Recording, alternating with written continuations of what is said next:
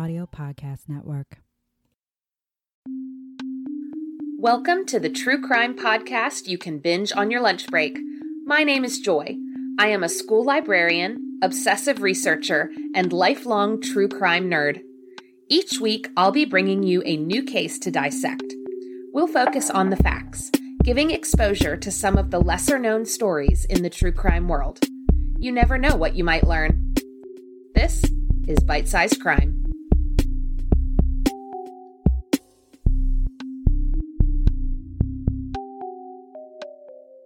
Welcome back to Bite Sized Crime.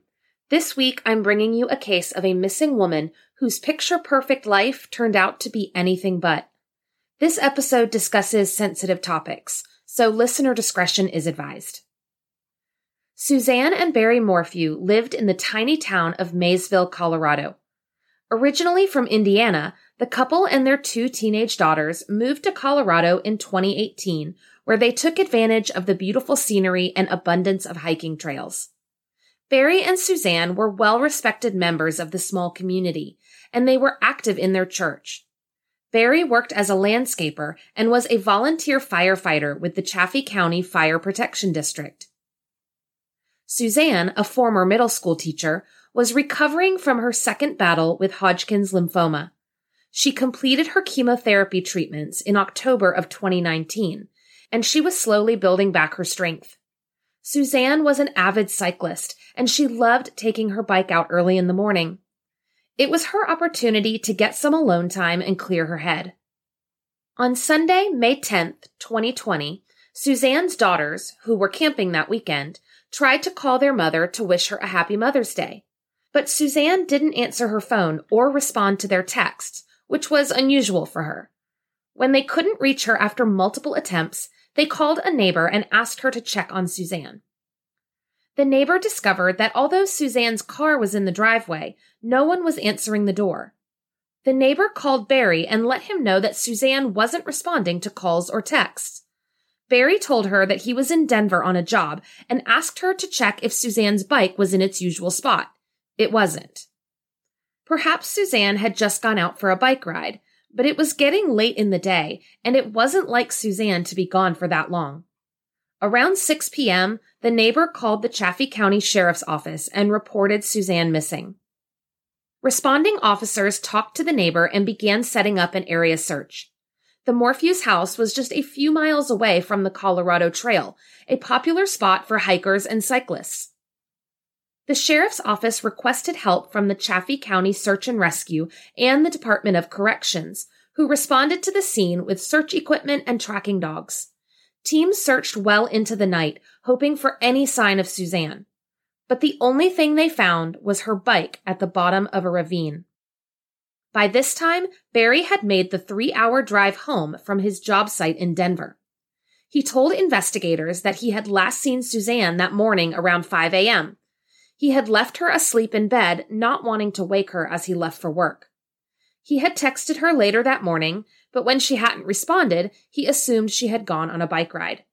It wasn't until his neighbor called that he realized something was wrong and immediately left Denver for home.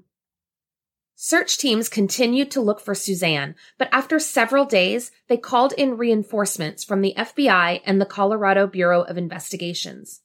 A tip line was set up, and Sheriff John Spezze asked the public to call with any information. He also asked residents to preserve any video footage they may have from their home security cameras. He told reporters that it was an open investigation and that they were doing all they could to find Suzanne. Barry was distraught over his wife's disappearance. He announced a $200,000 reward for any information, no questions asked, on May 17th, he posted an emotional video to Facebook saying, quote, Suzanne, if anyone is out there and can hear this that has you, please, we'll do whatever it takes to bring you back. We love you. We miss you. Your girls need you. No questions asked, however much they want. I will do whatever it takes to get you back. Honey, I love you. I want you back so bad. Two days later, the CBI cordoned off the Morphews home, stating that it was being held as part of the investigation. Sheriff Spezze said it was just one of many areas of focus at the time, and that it wasn't unusual for a missing persons investigation to start at the victim's home. On May 22nd, investigators turned their attention to a residential property along the river where Barry had recently been doing construction work. The owner of the property had hired Barry to lay dirt and concrete. Now, search teams were using forklifts, canine units, and ground penetrating radar to examine every inch. News helicopters flew overhead, desperate for any glimpse of law enforcement activity. But investigators were tight lipped, protecting whatever information they had. After a three day search, all they would say was that they were unable to connect the construction site to Suzanne's case. As the weeks passed, updates from law enforcement became less frequent. A spokesperson with the CBI told reporters that the case was still a high priority. Quote, you may not see a news release on a daily basis, but that doesn't mean that extensive work isn't happening on a daily basis. Countless hours every day by agents and analysts and investigators to determine where Suzanne is and what happened. In early July, investigators searched the Morphew home again. But again, all they would say was that the case was still active and they couldn't rule out any scenario. Meanwhile, Barry was taking a beating in the press. He had been largely silent in the months since Suzanne had vanished, and rumors were flying. Suzanne's family, although not outright accusing him, had indicated that Barry was holding back information. Finally, in August, Barry gave a phone interview to a local news station, his first time speaking out since the May 17th Facebook video. In the interview, he said that the biased news coverage of Suzanne's case had made him into a villain, and he had decided to stay silent because of it. He insisted that he had nothing to hide, that he had answered every question thrown at him by investigators. But he knew that the public didn't believe him. Quote, People don't know the truth, so they're gonna think what they're gonna think. Barry also discussed his frustration with the investigation. Quote, the sheriff's department screwed the whole thing up from the beginning, and now they're trying to cover it up and blame it on me. He accused investigators of destroying evidence and trying to frame him. In early September, there was a new twist in the case. A man who worked with Barry on Mother's Day weekend gave an interview to a local news outlet alleging some strange behavior on the day Suzanne disappeared. Jeffrey Puckett told reporters that Barry had hired him for the job in Denver, which involved fixing a damaged wall from a previous build. He said that when he arrived at the motel Barry had booked for the crew, the room reeked of chlorine. It looked like Barry had already been in there, like he had laid on the bed after taking a shower. Jeffrey also found a piece of mail addressed to Barry in the room's trash can. He didn't know what to make of it, other than it seemed like Barry was trying to set up an alibi. But when Barry responded to Jeffrey's claims, he didn't deny that the room smelled like chlorine.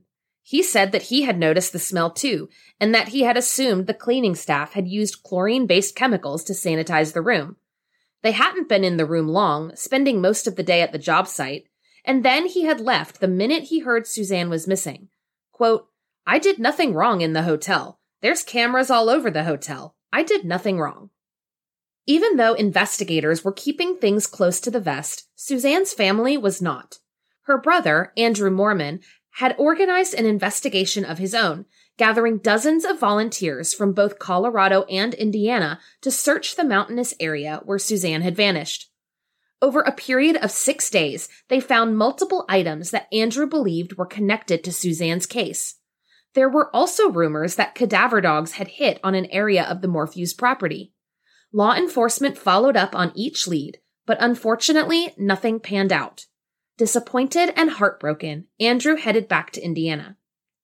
And for a while, that was it.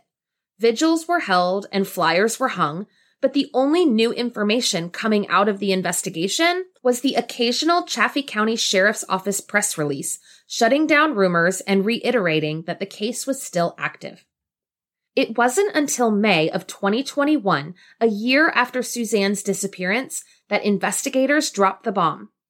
Barry Morphew was arrested and charged with first degree murder. Over multiple court hearings, the evidence investigators had collected over the past year was revealed, and a detailed timeline of Suzanne's disappearance was laid out. According to court documents, Suzanne and Barry's marriage was far from perfect. Suzanne told friends that Barry was a controlling narcissist, a bully who treated her and his daughters as objects. She began secretly tracking his abusive behavior in the notes on her phone, which included Barry stalking her and threatening her with a gun. Her best friend Sheila gave her a spy pen, which she used to record arguments between herself and Barry. Suzanne had suspected Barry of cheating on her for years, and in 2018, she started an affair of her own with an old friend from Indiana named Jeff Libler. At first, Suzanne had managed to keep the affair a secret, but after two years, Barry was starting to suspect. He was becoming increasingly paranoid, and he had started to go through her phone. By March of 2020, Suzanne was ready to get out. But when she mentioned divorce to Barry, he begged her for another chance, making her feel guilty for leaving. Suzanne later texted Sheila saying, quote, I'm so torn, but in my heart, I know who he is. On May 6th, Suzanne finally told Barry it was over. A recovered text message from her phone says, quote, I'm done. I could care less what you're up to and have been for years. We just need to figure this out civilly. Three days later, all communication from Suzanne stopped. On Saturday, May 9th, Suzanne and Sheila were messaging each other on Snapchat when Suzanne suddenly stopped replying. She had also been messaging Jeff on LinkedIn, she sent him a photo of herself lying by the pool before telling him she was switching over to WhatsApp at 2:11 p.m. After that, nothing. From here, things get interesting. Barry claimed that he was at the riverfront job site until 2:30 on Saturday when he texted Suzanne that he was on his way home.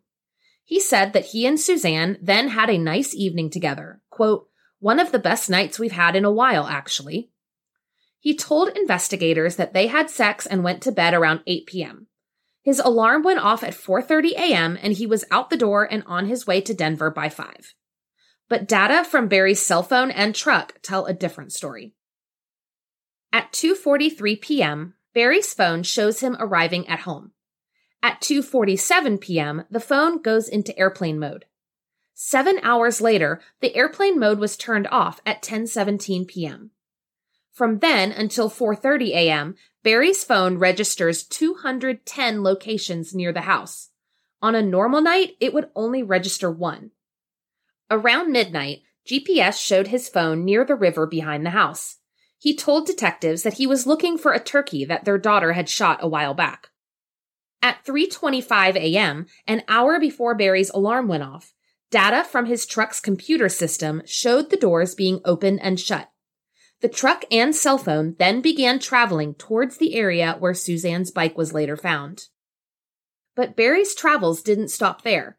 On his way to Denver, Barry stopped at six different locations to throw away items from his truck.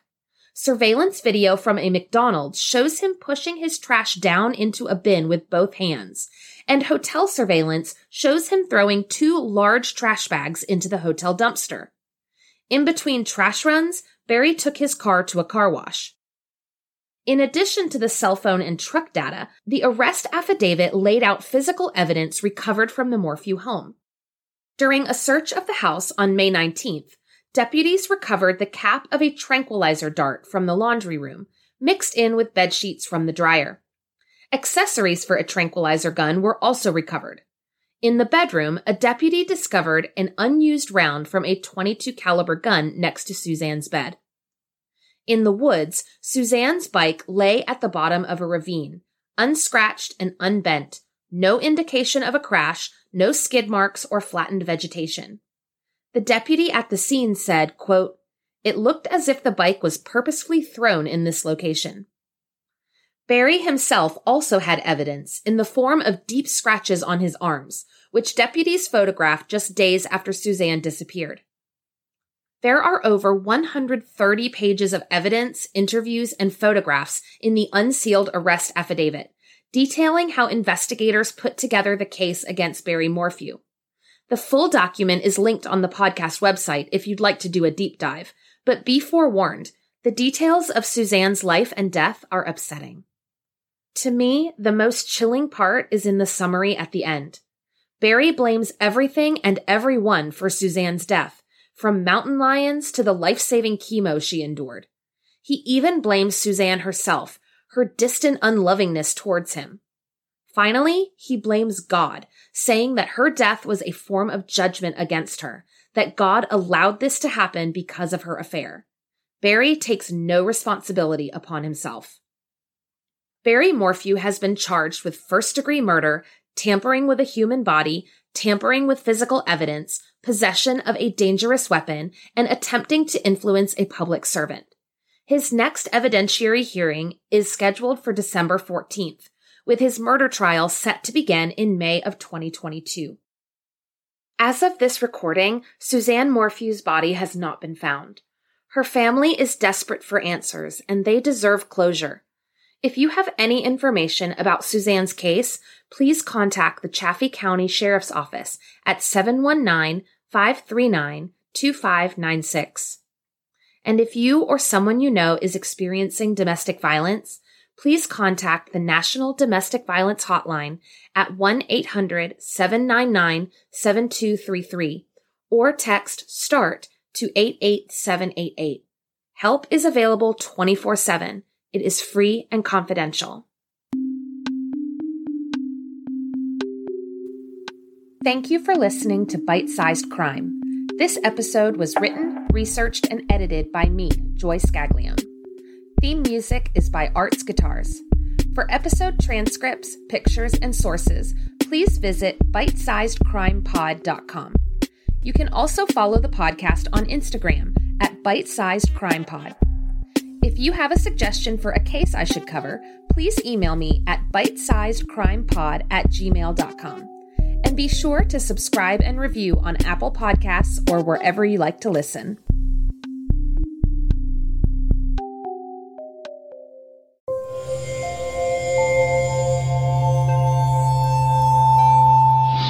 The Boundless Audio Podcast Network.